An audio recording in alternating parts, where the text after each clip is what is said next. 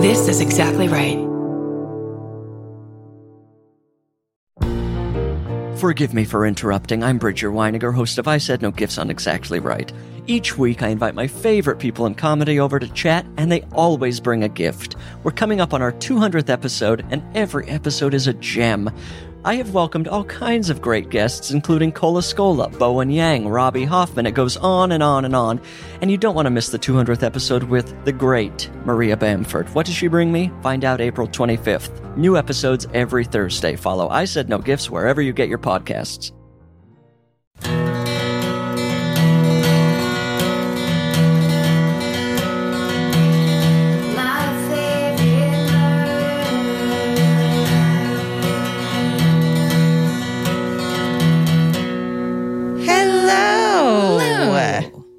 And welcome. To my favorite murder. That's Georgia Hardstark. And that's Karen Kilgariff. And I'm Phoebe Judge. This is Criminal. Yay! Whoop, Whoop, Phoebe woo. Judge is back, baby. Welcome back. Thank you for being here. Yes. Well, thank you for having me. How have you been since we last touched base on a crossover episode? Yeah, just finding more crime stories. You never run out of stories. You don't. No, Mm-mm. they just keep coming. Oh, we know it. I, I found a story this morning that I tried to pitch to the group about a woman who had called the police because she thought that she'd ordered a barbecue sandwich and it was pink and she thought that it was undercooked. and so she called the police who arrived and the people who owned the barbecue restaurant said, well, it, it's smoked, so it's pink. And she didn't believe it. And so the cop was kind of laughing at her. And she went back that night and started posting one star reviews on Google saying they serve raw pork here. So I pitched that story. It didn't go over so well, but I'm finding stories like that lately. Wow. I love that Phoebe has to pitch stories on her own podcast. I know. You got to do whatever you want. That's very like journalistic of you to just be like, I can't be the only one making this decision. We need to put it to the how many people are on that panel? Lauren Spohr. Oh, nine. Lauren Are Spohr is, yeah, and, and Lauren Spohr has a very high bar. So a lot of my ideas just get immediately axed. well, you save them for here, is what you do. We don't have a high bar Yes. here. no way. Bring that barbecue shit right over here. We want it. Yeah, that bar is like touching the ground basically over here. It's like limbo. It's like a little limbo chit chat bar. We're just like, what's fun to talk about? A lady like that, Well, that would be amazing. Yeah. like she's going to sink a barbecue place because she doesn't understand the concept of barbecue itself. It's very da- those people are dangerous. That is criminal. That, that is the idea of calling 911 to begin with. Like, I'm scared to call 911 when I know it's like, this is, and I, like, if I've seen a car accident or something like that, like, this is okay to do. I need to do it. And I'm still scared to do it. And to do it just that willy nilly in your life and to live your life as a 911er for no biggie. Yeah. I mean, What a privilege. what truly. well, you won't be hearing that story on uh, any episode of Criminal. I'm sorry to say that has been that. This is our only time we'll ever speak of it because it will not, not right. be on the podcast. Apparently, I was going to say that's what this crossover is all about. That's right. It's that's Phoebe got this idea where she was like, I have stories that don't make the cut that Lauren Spohr says absolutely not to, but they're still really good. Would you guys like to hear them? And we're like, oh my God, yes, we would. And Absolutely. now we're here for the third time doing this crossover with you. That's right. it's our new tradition. and this story was so good actually that when I said I think I'd like to to tell this one on my favorite murder, the nine people on the panel of criminals said, "Can you save it for us?" yes. yes. We got a goodie. We got one that everyone, I love that. I think so. I think so. Very generous of you to give that to us. Yeah. Do you have any like holiday traditions that you're looking forward to or like that you enjoy in the holiday season that you want to tell? Let's get to know Phoebe Yeah. Judge a little, just a tiny bit before we get into the business of this episode. I really love giving gifts more than I like receiving, and I get really excited about it. But I think that I take some of the pleasure away from the person I'm giving the gift to because I'm so controlling about how they open it. and you know, we slow down. You're opening. you're open that. To, sit here and open it. That Oh I, I take the pleasure away. From people, I think. But, and I'm also very, um, on Christmas morning, I like things to go very slowly. So if I see children opening too quickly, nieces and things, I slow them down and give them bad looks.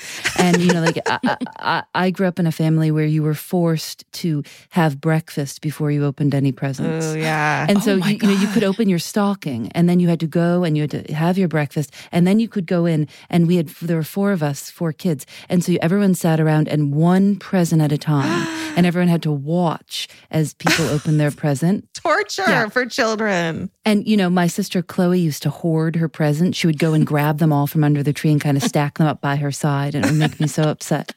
I love Christmas Eve so much. And for me, at around 11 a.m. on Christmas morning, I, I start to get a little depressed because it's all over. You know, Yeah. It's like, what's, who cares about Christmas dinner? You know, um, Right. for me, it's all about Christmas Eve and then just up until 11 a.m. And then I'm, it might as well be, you know, March. I'm over it. Yeah. so true. There's no, yeah, that's so true. What about New Year's Eve? Do you love New Year's? Is that a, is that a big Phoebe Judge party night? It's not. I don't know if I've seen the new year in about a decade. One time I went, I went to a free, I went to a um, champagne tasting event. Ooh. Every course gave you a glass of champagne um, when I was about 27 in New Orleans. And you shouldn't drink that much champagne. No, that's not a course thing. That's not a that's not a tasting thing. I think champagne's like uh to celebrate with one, you know? Yeah. So I think ever since then, I have been very happy to see nine o'clock, 10 o'clock on New Year's Eve and then Yeah. start the new year. It's nice to not have that pressure that I definitely felt like in my 20s of like this has to be the night and we ha- and it has to be amazing or something like the party itself has to be much more special than any other get together. It's so much pressure. It's mm-hmm. like built-in disappointment. And now it's that kind of thing where it's like last year we all watched Miley Cyrus and Pete, what's his name, host the thing. And it was like a complete debacle. It was really oh, funny. And we all went to bed. Like, I think we watched the countdown and then everyone was immediately like, goodbye. Don't talk to me anymore. It's so late. It's a little anticlimactic that that countdown when you're watching it on TV at least. You know what I mean? It's like, oh, this already happened in New York anyways. like they're already in bed. We're just not. You know what I think is good is parents who have the New Year's Eve parties for their kids at like seven o'clock. yes. Mm-hmm. They have it down. I'd like to be invited to a child's New Year's Eve.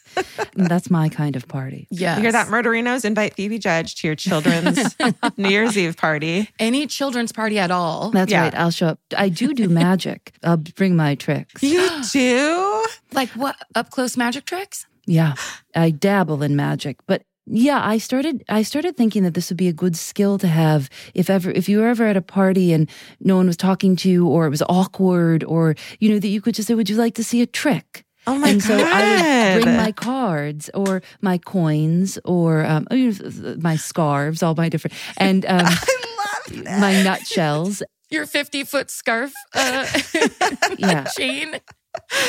So that's my, you know, that's what I could bring to any party that I was invited to. I'll bring my cards. Boom! Perfect icebreaker. I love that. Yeah. What a cool hobby! Like, what a fun hobby to have. just you're in the middle of it like the worst small talk ever Yeah. and then you just reach up and pull a quarter out of someone's ear and then boom Yeah, it's on everyone's we're laughing. doing it Yeah. yeah A dove bond is- from my breast pocket. Aw.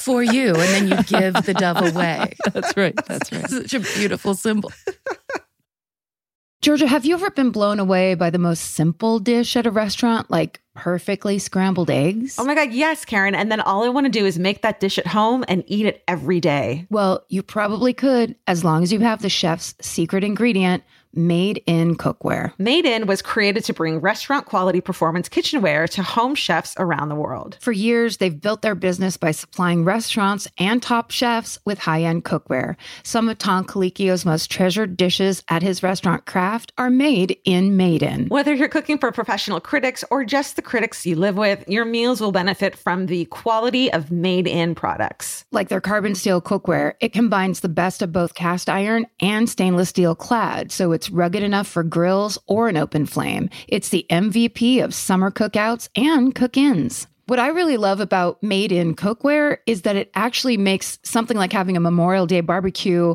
much more convenient because you can keep everything on the grill. If you need to throw, say, a pan of garlic up on the top while you're grilling your steaks on the bottom, it's strong enough, durable enough to do that. If you want to take your cooking to the next level, remember what so many great dishes have in common. They're all made in, made in. Save up to 25% this Memorial Day from May 18th through May 27th when you visit madeincookware.com. That's M A D E I N cookware.com. Goodbye. There's something about the sound of an old timey cash register that really takes me back. I know. It sounds like someone is about to hand me an ice cream cone, but it also sounds like we just sold some merch. That's right. And if you're a Shopify user like us, you know that this sound means you just made a sale. Shopify has helped millions of businesses sell their products online, but did you know they also offer the same support for brick and mortar stores? From accepting payments to managing inventory, they have everything you need to sell in person. So give your point of sale system a serious upgrade with Shopify.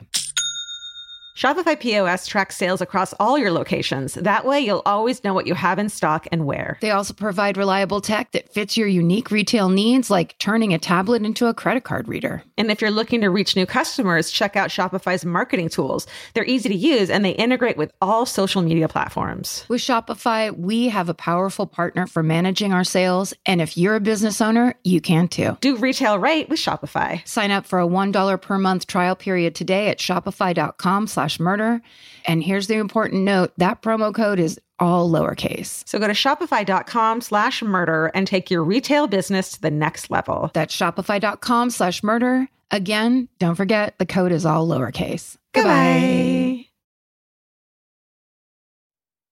Uh, we already said this, but if you don't know and you haven't listened to the other crossovers, Phoebe tells us a story. So this is the best. This is the ideal where we actually get to be, uh, we get to listen to a podcast and be on it at the same time, Mhm. which is every podcast listener's dream, where you get to talk back to the host as they're telling you their story. That's uh, you know that's part of the plan that we had for doing this crossover. So Phoebe, you would you like to tell us the story that you brought us today? Sure. And I hope you both will jump in anytime you like to ask any more questions. Okay, great. Thank you. Or just pull a dove out of your ear. And this has a theme, you know, it's maybe not a theme, but this happened at, at this time of year in 1945 on Christmas Eve, actually, right, right over into Christmas Day. But, but I'll just start by saying that, you know, there's a family called the Sodder family. They lived in the town of Fayetteville, West Virginia. George Sodder, the, the father, had immigrated to the United States um, from Sardinia when he was young. He was 13. And when he got to America, he started working on the railroads and then kind of got himself to West Virginia. When he got to West Virginia, George started working as a truck driver. Eventually, he started his own trucking company. And he met his wife, Jeannie Cipriani, at a local store, the Music Box. She was also from Italy. She had immigrated to the US when she was three. George and Jeannie got married and moved to Fayetteville and had 10 children, all between the years of 1923 and 1943. So there was a pretty big age span for their kids, you know, 23 year olds and two year olds. And, mm-hmm. but the family was really well respected and well known in Fayetteville, West Virginia. They were middle class family. They had a nice house. And in 1945, that fall of 1945, odd things started happening to the Sodder family. First off, a, a man, a stranger, came to the Sodders' house asking for work one day. And while he was there, he kind of pointed at the fuse box at, at the back of their house and said, That's going to cause a fire someday. And George Sodder kind of thought, What? What are you talking about? But he had the wiring checked by the power company because it was such an odd thing to say. And then, you know, around that same time, an insurance salesman came to the Sodder house and was trying to sell George and the family life insurance. Hmm. And George declined this and didn't really know why this man was there. And the salesman said something like, Your goddamn house is going to go up in smoke and your children are all going to be destroyed. oh my God. Whoa. And then said, you're going to pay for the dirty remarks that you've been making about Mussolini. Oh, no. You know, in 1945, there was a lot of people who were against Mussolini. George was outspoken about not liking Mussolini, and he often got into arguments around town with other Italian Americans. Fayetteville actually had a very strong Italian American community. So there are these two odd instances of someone coming to the house and talking about the fuse box and then someone offering life insurance and talking about a fire. But also swearing. I mean, that's to me, that stands out of like, why would that salesman be that rude and like yeah. aggressive? Yeah. And and to be so specific to say, you know, your house is going to go up in smoke. Mm-hmm. Mm-hmm. So these two odd things happened. And then just a little bit before Christmas, the older Sodder sons, because there were some 20 year olds, and their mother remembered that a man would park along US Highway 21, which is right where their house was, and he would watch the younger Sodder kids as they would come home from school. He would just park his car across the road, watch them get off the bus every day, and then drive away. Hmm. And but these are odd things, but you know, they didn't really put them all together. And then it, it turned into Christmas or right before Christmas. It was Christmas Eve of 1945. And the Sodder children stayed up late opening some presents. And then some of the younger ones went to bed. All but one of the 10 Sodder children were at home. Joseph, one of the oldest, was serving in the army. But George and, and Jeannie went to bed around 10:30 on Christmas Eve with their 2-year-old, Sylvia. The other children stayed up and were listening to the radio. And at 12:30 that night, a phone call came in and Jeannie answered it. And a strange woman asked for a name that she didn't recognize. Jeannie didn't recognize who, who this woman, the name was this woman was asking for. And she could hear laughter and a party in the background. She said, You have the wrong number, and, and hung up the phone, went back up to bed. On her way back up to bed, though, she noticed that all of the downstairs lights were on and the front door was unlocked. Marion, one of the daughters, was asleep on the couch in the living room, and Jeannie turned off the lights and closed the curtains and locked the front door and went back to bed. Just as she was falling asleep, she remembered that she heard a, a sharp, loud bang on the roof and then kind of a rolling noise. But she didn't think much of it, went to bed. An hour later, at around one o'clock now, 45 minutes later, she woke up and she saw smoke in her bedroom. And she shouted to her husband and children to get out of the house. Smoke was already already rising. George and Jeannie escaped outside with their toddler, Sylvia, who had been sleeping in the bedroom, and three more children who were also sharing a bedroom upstairs Marion, John, who was 23, and George Jr., who was 16. All of these kids get out of the house with their parents.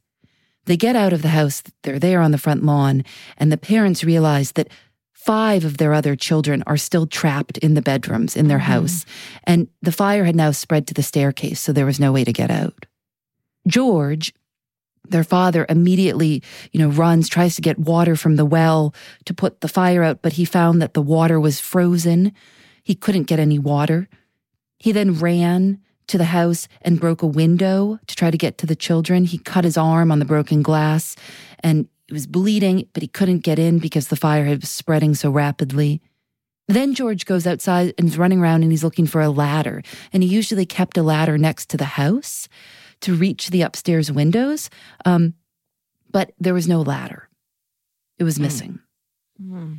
And then George screams at his sons, John and George Jr., who were out of the house, to get his coal trucks. You know, he owns a trucking company that were next to the house. And they were going to kind of drive the trucks up and try to stand on the trucks to get to the window so the kids could get out. But neither of the trucks would start. Oh. At this point, Marion, the daughter who had escaped, runs to a neighbor's house to call the fire department. But in those days, it wasn't just like calling 911, you know, and guaranteed that someone was going to answer. No operator responded to her call. Mm. One of the Sodders' neighbors at this point sees the fire and also calls the fire department, but they also couldn't get any response. So that neighbor gets in his car and drives to the fire chief's house to alert him. The fire chief at that point starts something called a phone tree, where one firefighter starts to call the other firefighter. But the fire department it was only two and a half miles away from the house, but the crew didn't arrive for hours. And by that point, the Sodders' home was on the ground in a pile of ash. Oh the reason that the fire department was so short staffed, one, because it was Christmas. So no one was expecting to be working really. And also there were many men in town who were overseas fighting in World War II. Mm. Apparently, the whole house had burned down in about 45 minutes. Five kids, the five who hadn't walked out right as their parents were walking out. Their names were Maurice, a 14 year old, Martha, a 12 year old, Louis, a nine year old, Jeannie, an eight year old, and Betty, a six year old. Mm-hmm. At first, the Sodders, the parents, assumed that the children had died, as you might. But once the fire was put out and, and you could start going through the remnants, the rubble, no remains were found in the ashes. Hmm. And the fire chief said, well, maybe the fire was hot enough that it completely cremated the bodies of these five children. And Jeannie was so upset about this all, and she didn't believe that the fire could have been hot enough, that no remains of her children had been left. And so she started experimenting with burning animal bones, Wow. chicken, beef, pork chops, to see what would happen. And she said that each time a pile of charred bones was left. And she also realized going through the rubble that the household appliances that were in the basement of the house were still identifiable after the fire. Mm. So she's starting to think, why don't I see any remnants of my children? And a Fayetteville firefighter kind of makes a point that the house had two fuel tanks in the basement and drums of, of gasoline, and that this could have helped intensify the heat of the fire, making it even more possible that the bodies of these children would have been kind of completely incinerated. But then there was an employee at a crematorium who told Jeannie that, you know, bones can remain even after burning for two hours at 2000 degrees. And as we know, the Sodder fire burned for 45 minutes. Mm-hmm. Nevertheless, the coroner issues five death certificates um, just before the new year, attributing all of the deaths to fire or suffocation. The idea that a mother would lose five children and then have to start investigating, like basically be like suspicious in her grief and try to be looking into it. Like that is so monumentally nightmarish. Yeah. Also, this sounds familiar. I feel like I know this story, or at least I've heard it, right? Georgia, have you heard this? Yeah, definitely. It's one way well, I think we've always wanted to cover. Yeah. It's like losing an entire family of children. Yeah. It's crazy. Yeah, in just an instant. Right. The state police inspector did come to the house and investigate, and he determined that the fire was due to faulty wiring. Hmm. The family decided to bulldoze the site of the home, and they covered the basement, kind of what was left underground, with five feet of dirt to kind of preserve the site as a memorial. Hmm. But shortly after they were kind of still grieving, some odd things began happening. First off, there was a telephone repairman that told the Sodders that their lines looked like they had been cut, not burned. Oh, wow. And investigators had said the fire was due to faulty wiring, but Gina remembers that the lights had all been on at 12:30 that night. You know, she had cut them off, and they were working fine. And then there's a neighbor who tells the Sodders that she thought that she saw one of the missing children looking out of a car window while the fire was still happening. What? Mm-mm. And then there's a bus driver who reports that he had seen balls of fire being tossed onto the roof of the Sodder home. You remember that the mother had heard something hit the roof. Yeah. Um, Mhm. who knows if it's connected? And later, while the family was visiting the site, Jeannie had found a hard rubber object in the yard that looked like a green pineapple. And she said that Army personnel later identified it as an incendiary device or oh. kind of like something called like a pineapple bomb. So these odd things, I mean, it's not as though the family just was able to close the chapter. People keep coming and telling them odd things that are making them start to question whether their children may still be alive Mhm. or whether something else has happened. Two years pass, and in 1947, Jeannie Sodder notices a child who's been photographed in a magazine who looks similar to their daughter Betty. And according to some police files, George actually travels to the New York school where the photo was taken to ask about the girl. But he's not allowed into the school because he didn't have any identification. But he goes all the way to New York, the police files say, to go see this girl who had been in this photo. The Sodder family finally decides they need to take some real action here. And they hire private investigators to look into the possibility that their children have disappeared and not died in their home. One of the investigators is named Oscar Tinsley. Oscar Tinsley finds that the insurance salesman who's threatened George had actually been a member of the coroner's jury that declared the fire accidental. Oh. Ooh. And the next thing he discovers is that the fire chief had told them that he discovered a heart in the ashes that he hid inside a dynamite box and buried at the Sodder's home for some sort of closure. What? Sorry. Yeah, it's wild. the bones burned, but there's a, just a human heart. Tinsley said that he had found a heart in the ashes. Ugh. Oh my God. That's so macabre.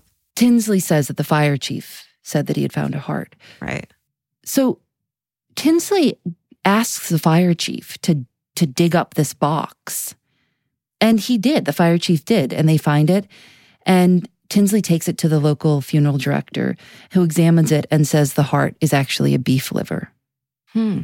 And the rumor is that the fire chief did this so that it would seem like some remains had been found in the Sodders home and that so that the Sodders would stop investigating. Mm. And then there's another private detective, George Swain, who starts to say that he believes that the children may have been kidnapped and put up for adoption. Right around this time, the Sodders, who, who've never stopped kind of wondering, start receiving tips of sightings through investigators and newspaper coverage because this is being covered in the newspapers of their children. You know, a woman claims to have seen the missing Sodder children peering from a passing car. A woman operating a tourist stop some 50 miles away from the house said she saw the children the morning after the fire. Um, she told police that she gave them breakfast and that there was a car there with Florida plates on it. A woman at a Charleston hotel saw the children's photos in a newspaper and said that she had seen four of the five of them a week after the fire, and that they were accompanied by two women and two men, all of Italian extraction. Hmm. She said that they had registered at the hotel, that she had tried to talk to the children, but that the men had kind of gotten angry about that, wouldn't allow her to talk to the children, and then the next morning they left early. So they keep getting all of these tips that people around the country are seeing their children. And at that point, George and Jeannie write a letter to the FBI about their suspicions that their children may still be alive. They write a letter and it gets to J. Edgar Hoover, who writes back, quote, Although I would like to be of service, the matter related appears to be of local character and does not come with the investigative jurisdiction of this Bureau. But Hoover says that they will assist if they can get permission from the local authorities, but the Fayetteville Police and Fire Departments decline the offer. Hmm. That's not good. No. That's not a good sign. No. Ugh. And then in 1949, the Sodders still trying to just figure, they never stop trying to find a solution. The Sodders hire a pathologist. His name is Oscar Hunter, and he's going to excavate the site of their old home.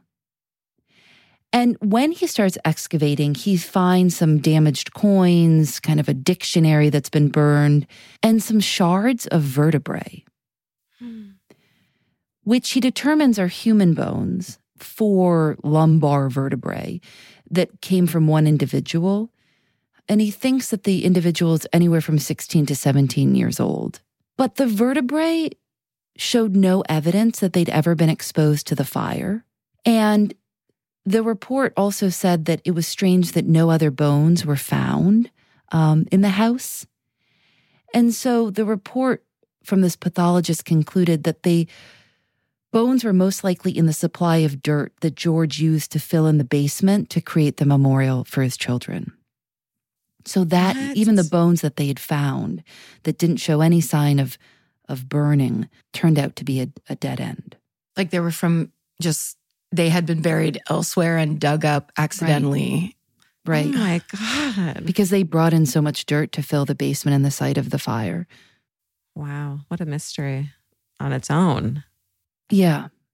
So it was the Smithsonian who had issued that report. So it, it's a pretty prestigious institution that had come to that Mhm. conclusion.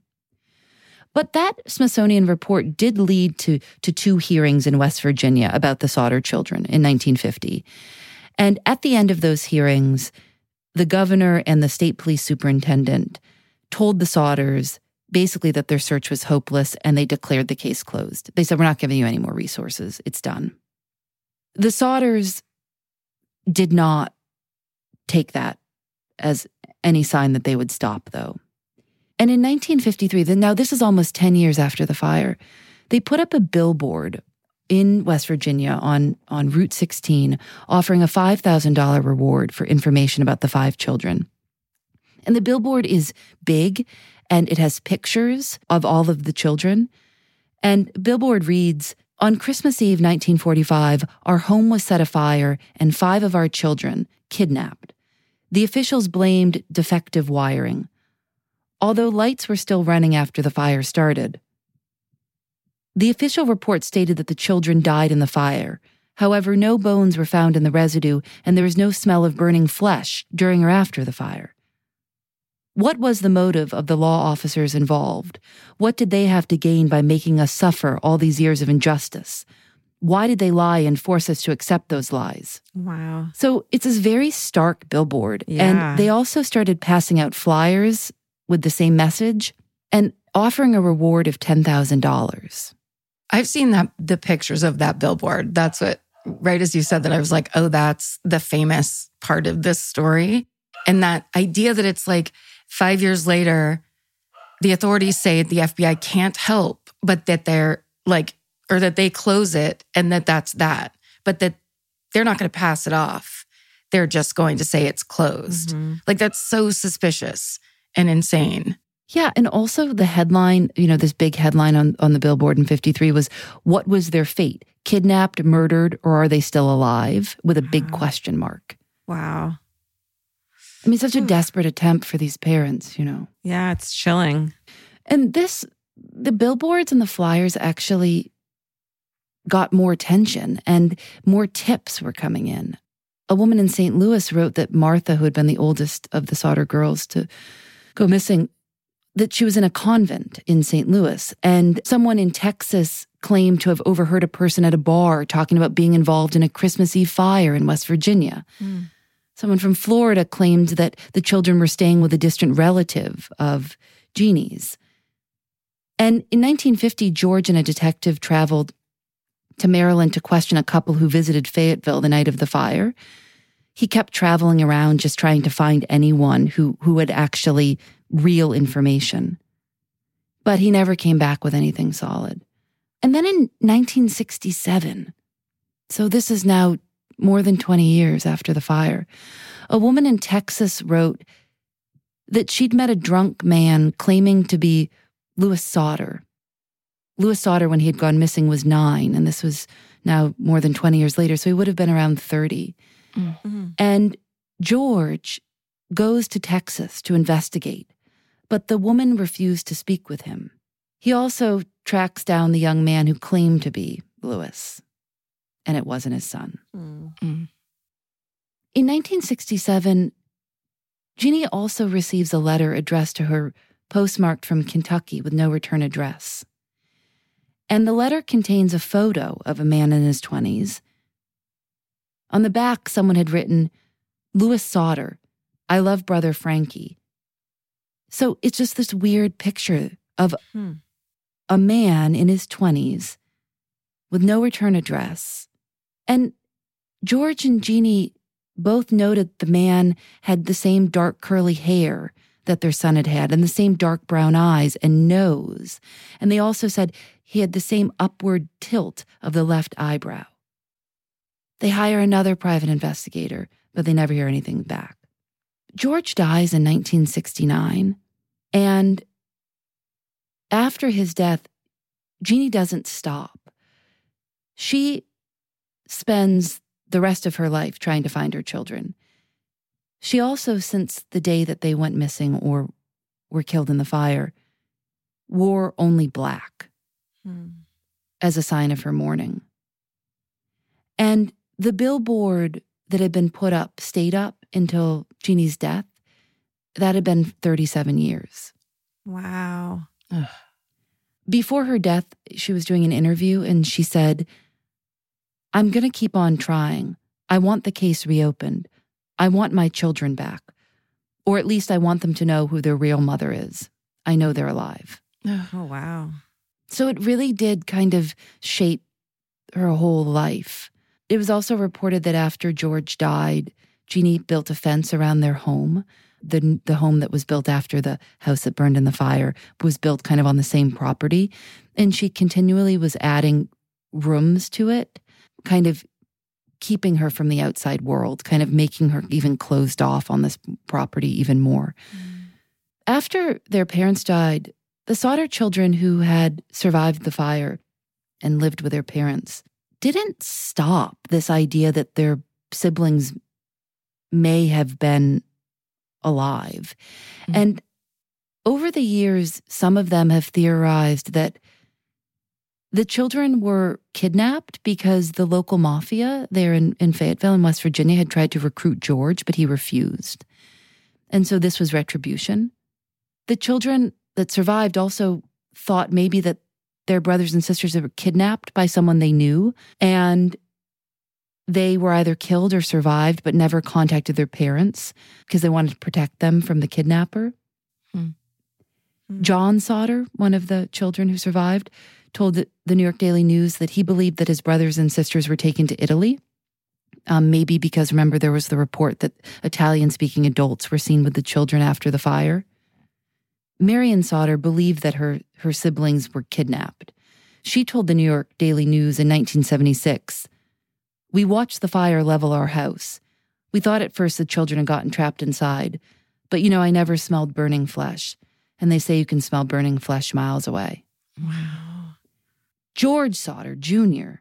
said, We excavated and sifted through everything, but we found nothing.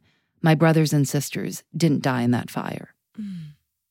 So it's interesting that many of the siblings also didn't believe that it was possible that their brothers and sisters could have died in the house. It seems like there's a lot of reason why the idea that these children perished in the fire probably makes sense. But these theories just kept coming over a period of 40 years. Yeah. that much loss feels like you would need that proof because if there's any doubt at all, you would have reason to not have to fully grieve something that gigantic and horrible. Mhm. And that it just seems like there's so much proof to not, you know, to believe in something else. Yeah. And even Sylvia, who had been two at the time, she was the sleeping with her parents. In 2012, you know, she was reported saying that, you know, of course she's she didn't believe that her siblings had perished in the fire, but in her free time she visited crime sleuthing websites where she would just try to figure out what was going on, where her siblings could have gone. And she said that her very first memories are of that night in 1945. She was two years old, and she said that's the first thing that she can remember. She was the mm. last sibling, and she died in April of 2021. Wow. Oh. It's a gigantic mystery. And it seems like it haunted these parents because they couldn't ever get a straight answer. Yeah. Yeah. I mean, it just seems impossible for five bodies to and not a single trace. As much as I don't, I want to not have a conspiracy theory in mind. It's like, where is a single trace of them in that fire? There's also the like that mafia theory. we talk about the because the mafia comes up all the time in cold cases and in these stories where there's a little bit of mystery. But in this one specifically, you know, they say, and uh, I'm getting this from like movies or whatever, but that the mafia doesn't kill like women and children, that mm-hmm. that they don't do business like that. So there is that piece of it where it's like the rationale, which kind of is feels like, oh, well, then you can combine like their, you know, their background, or their country of origin with part of the the reason why something like this would have to happen. But it's like, but if that's not the way the mafia would do business, if he crossed the mafia somehow, killing five children isn't mm-hmm. a standard mafia response. Like you would just take the father out, right? That would take care of business in that way. This right. is such an extreme and horrible and morbid. Also, just like even if they wanted to, the whole family to die in that house fire, it just seems overkill is kind of an understatement in this situation. Definitely. Like burn the house down while the family is not there. But on Christmas Eve, you know, there's more than likely going to be some casualties if you're throwing incendiary devices at a house in the middle of the night with sleeping people inside of it. It's overkill and like someone with an actual vendetta rather than just the mafia. He didn't want to join the mafia. Like that's that's it. Yeah. Right. Why do I always remember lyrics to songs, Karen, that I haven't heard for years, but I always forget my email passwords? I know, right? It's like our brains only want us to retain useless information. But with 1Password, that problem's solved. 1Password is an award winning password manager that's trusted by families and large scale companies alike. If you're tired of being the person that everyone texts for a streaming login, hand that honor to 1Password. They let you share logins with people and with groups. With 1Password, you can securely switch switch between any device type or operating system.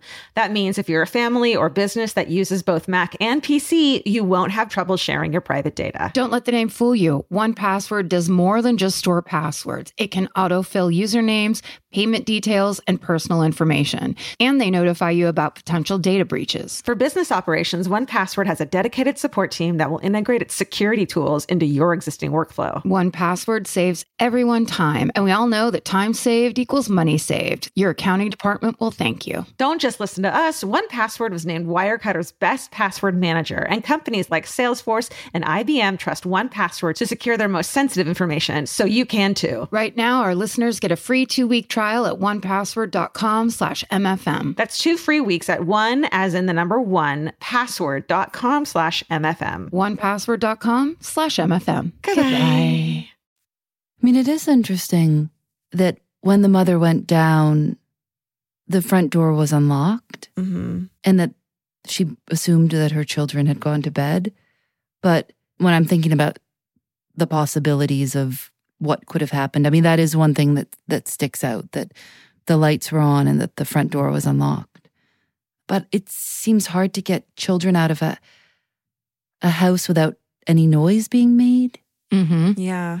You know, you would assume that these weren't just little kids, there were some older kids too that they would have yelled or put up a fight or their parents would have woken up. Right. Right. Mm. Unless it was someone they knew who lured them outside somehow. I didn't even think about the fact that, yeah, that would, it could have already happened when she went down and was like, oh, someone didn't turn the lights out. Like we forgot to close up the house which is probably kind of common if you have 10 kids and there's it's busy and you don't really know what everybody's doing all the time but that idea that like that is taken place. Also i just can't the idea of what was the electrician? The guy that came and said this thing like basically predicted it and like sowed the seed early is just sinister. It's like written. It doesn't feel real. Yeah. This is foreshadowing in a movie. I'm about to tell you this horrible thing. And there was the man who tried to sell the life insurance and he ended up being on the on the commission or whatever yeah. it was that declared the fire accidental. Yeah. Does that mean he really was he really was with the insurance company? Like that's We don't know.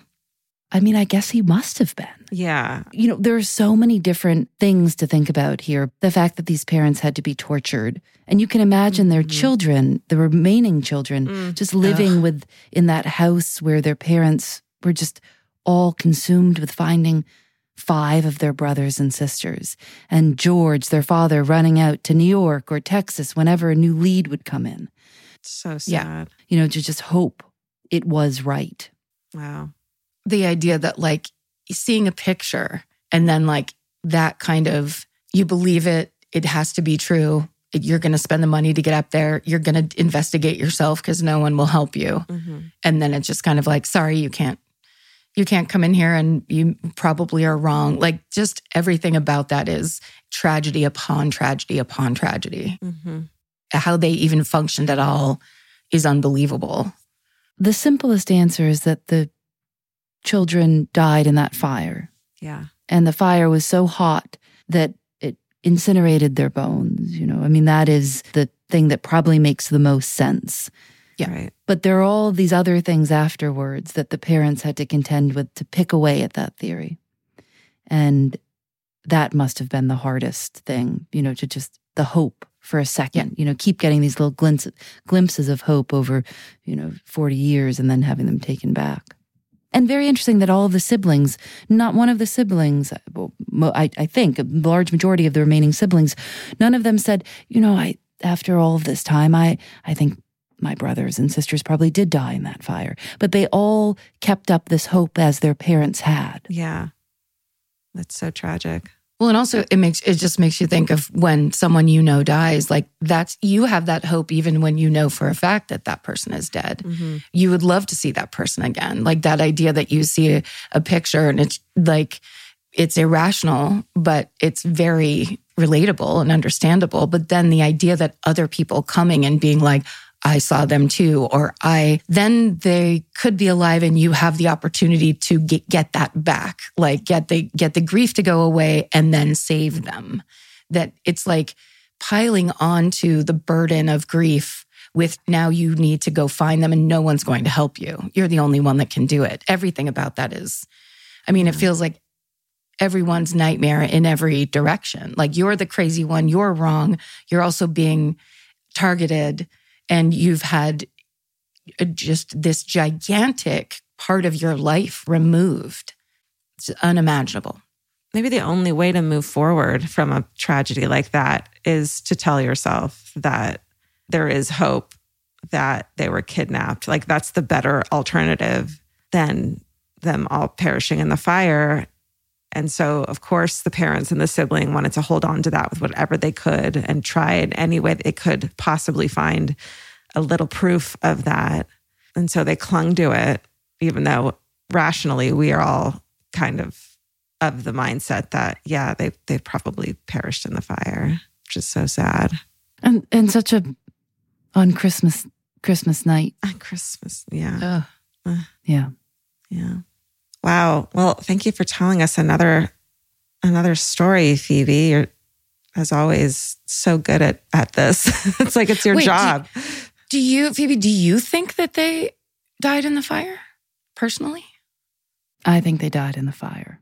There are very, there are all of these coincidences that water was frozen. They couldn't get the trucks to start. The ladder was gone. You know, there's all of these things to pick away at mm-hmm. what one might think, but I don't know what happened. But it would seem to me that maybe the fire was very, very hot and something about the house, the way it was constructed, the gallons of fuel in the basement just created created in, in, in a section of the house such a blaze, such an inferno. That's the logical part of me that thinks probably. Yeah. And if that is the case, then it just changes to, well, how sad and what torture for those parents. And survivor's guilt for the parents and the other kids, Right. where it would at least slake a little bit of that pain, so much pain, to basically think there was somewhere to go. There was some way to change it. Mhm. There's that saying, and I, I don't, I won't say it right, but it's like if it smells fishy, and this isn't the right, this is too serious, serious of a matter to use that term. But if it, if it seems odd, or if it seems like something might not be right, it probably is. You know, and I, Mm. Mm-hmm. there are these little things in this story that make you say, well, wait. You know, so I understand why there could be those who think I I don't I think something different went on that night. There is enough. There's enough little things, but yeah, I I think it was probably just a, a terrible a terrible tragedy. Yeah, me too. Karen, what do you think? The perfect Christmas story. Oh, no. Wow. I have that thing where I think the possibility it would be too like tempting or whatever. Just the idea when you said the little kid, someone saw the child watching from in, in a car, watching it happen, is just like you can see it in your mind's eye. And like, so the way my mind works is then it's true because I can see it and you could imagine it happening.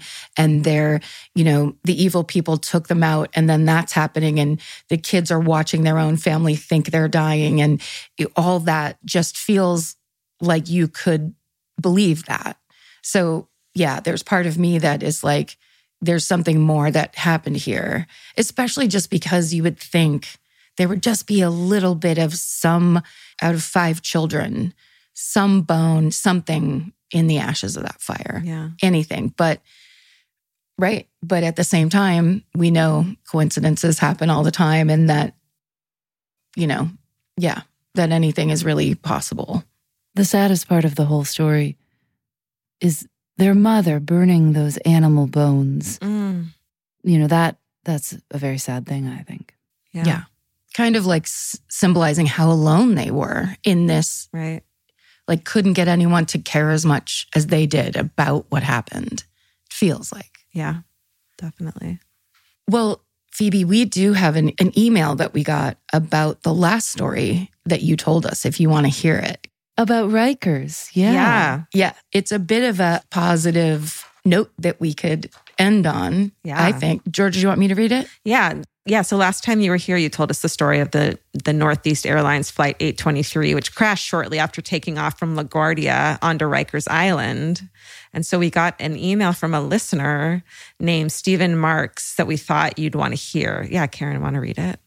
Okay, I'll try to make this fast because it's it's long, but it's satisfying. Okay. It starts with "I'm not going to read you the subject line," which is how um, most of our uh, emails. that's how we start the minisodes because the subject lines usually give it away. But this subject line is actually "My grandma survived the Rikers Island plane crash" with six exclamation points after it. So it says to my amazing murder aunts who have gotten me through so much. I started listening to the podcast when everything shut down in March of 2020 and spent the last two years getting caught up. I often thought about what to write in, but in a bizarre moment of serendipity, I finally caught up just in time to hear your most recent episode with Phoebe Judge and suddenly found myself with the most relevant thing to send to you. Let's get into it. It was 1957. My grandma, Catherine, Kay, as she liked to be called, was retiring from her job as a flight attendant. She'd gotten engaged and she had taken her last flight before retiring when a flight attendant friend of hers asked if my grandma could cover her shift. She agreed to take one final flight, mm. which turned out to be Northeast Airlines Flight 823, which is just, that's also like a movie Totally. Yeah. Wow. where it's like one more time around before I retire. We often hear stories about people who are supposed to be somewhere and narrowly avoided disaster due to odd circumstances, like someone who was supposed to be on the Titanic and changed their plans last minute. Not my grandma. She had the horrific luck of being on a doomed flight she was never supposed to be on. So, after hours of delays, as Miss Judge described, the flight took off and crashed into Rikers Island within moments of leaving the ground. The evacuation was absolute pandemonium, but my grandma and her fellow flight attendants took their jobs extremely seriously and did everything they could to help rescue people from the burning plane, prying open windows and directing passengers to safety. Unfortunately, she was eventually fully engulfed in flames as the fuselage was collapsing around her. She was rescued and taken to the hospital, but the damage to her body was unimaginable. She was burned on 99% of her body. Mm. Barely conscious, she heard the doctors tell her mother that she would never see, hear, or walk again. Her fiance broke up with her. And then in parentheses, it says, fuck straight, oh my God. fuck straight men. And there was no chance she'd ever have a normal life. But my grandma, being a total badass, just felt pissed off that the doctors were making her mother cry. And with a total I'll show you attitude, she pushed herself to recover. She spent three years in the hospital being treated and rehabilitated, and she just kept fighting. Thanks to her perseverance and the medical treatment she received, she eventually made a full recovery, able to see, hear, and walk. Mm. She had serious nerve damage, making her unable to feel temperature in her hands. And unfortunately, the harm done to her kidneys and from all the smoke inhalation was the un- underlying problem that eventually led to her needing to be on dialysis later in life. The crash did leave a mental scar as well. She didn't like to talk about it very much, but my mom remembers her saying that from time to time, she'd suddenly smell the stench of burning flesh. But overall, she really did live a full and amazing life. And she had an incredible marriage with my grandpa, a Purple Heart recipient.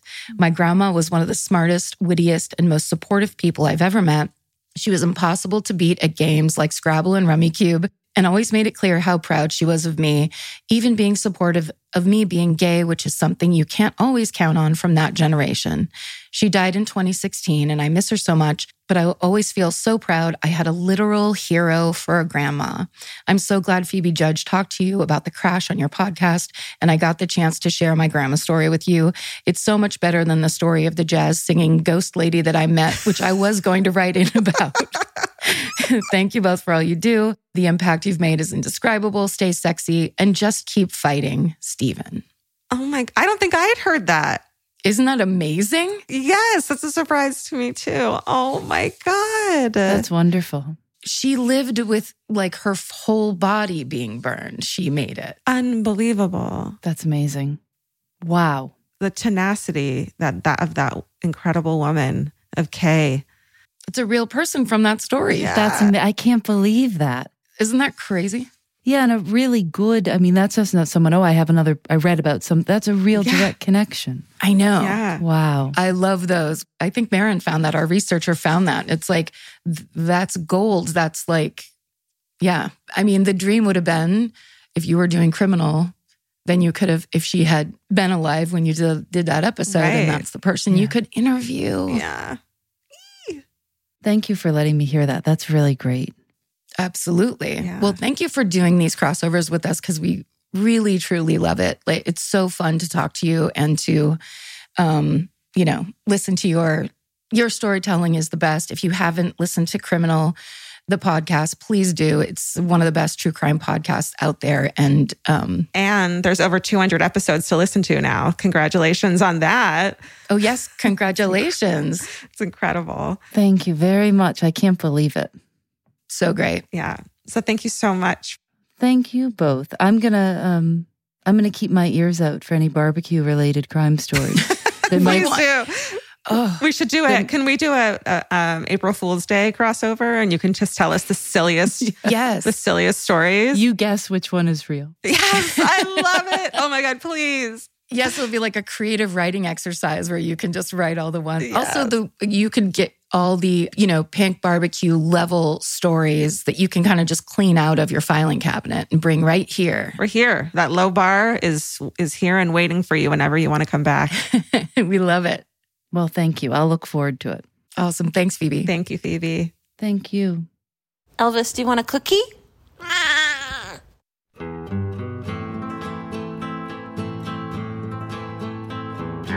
This has been an Exactly Right production.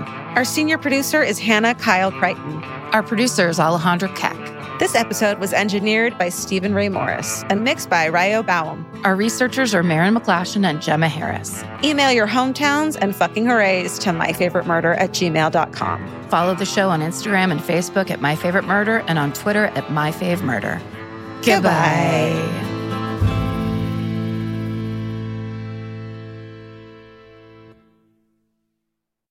Follow My Favorite Murder on Apple Podcasts, Spotify, or wherever you like to listen so you don't miss an episode. If you like what you hear, rate and review the show. Visit exactlyrightstore.com to purchase My Favorite Murder merch.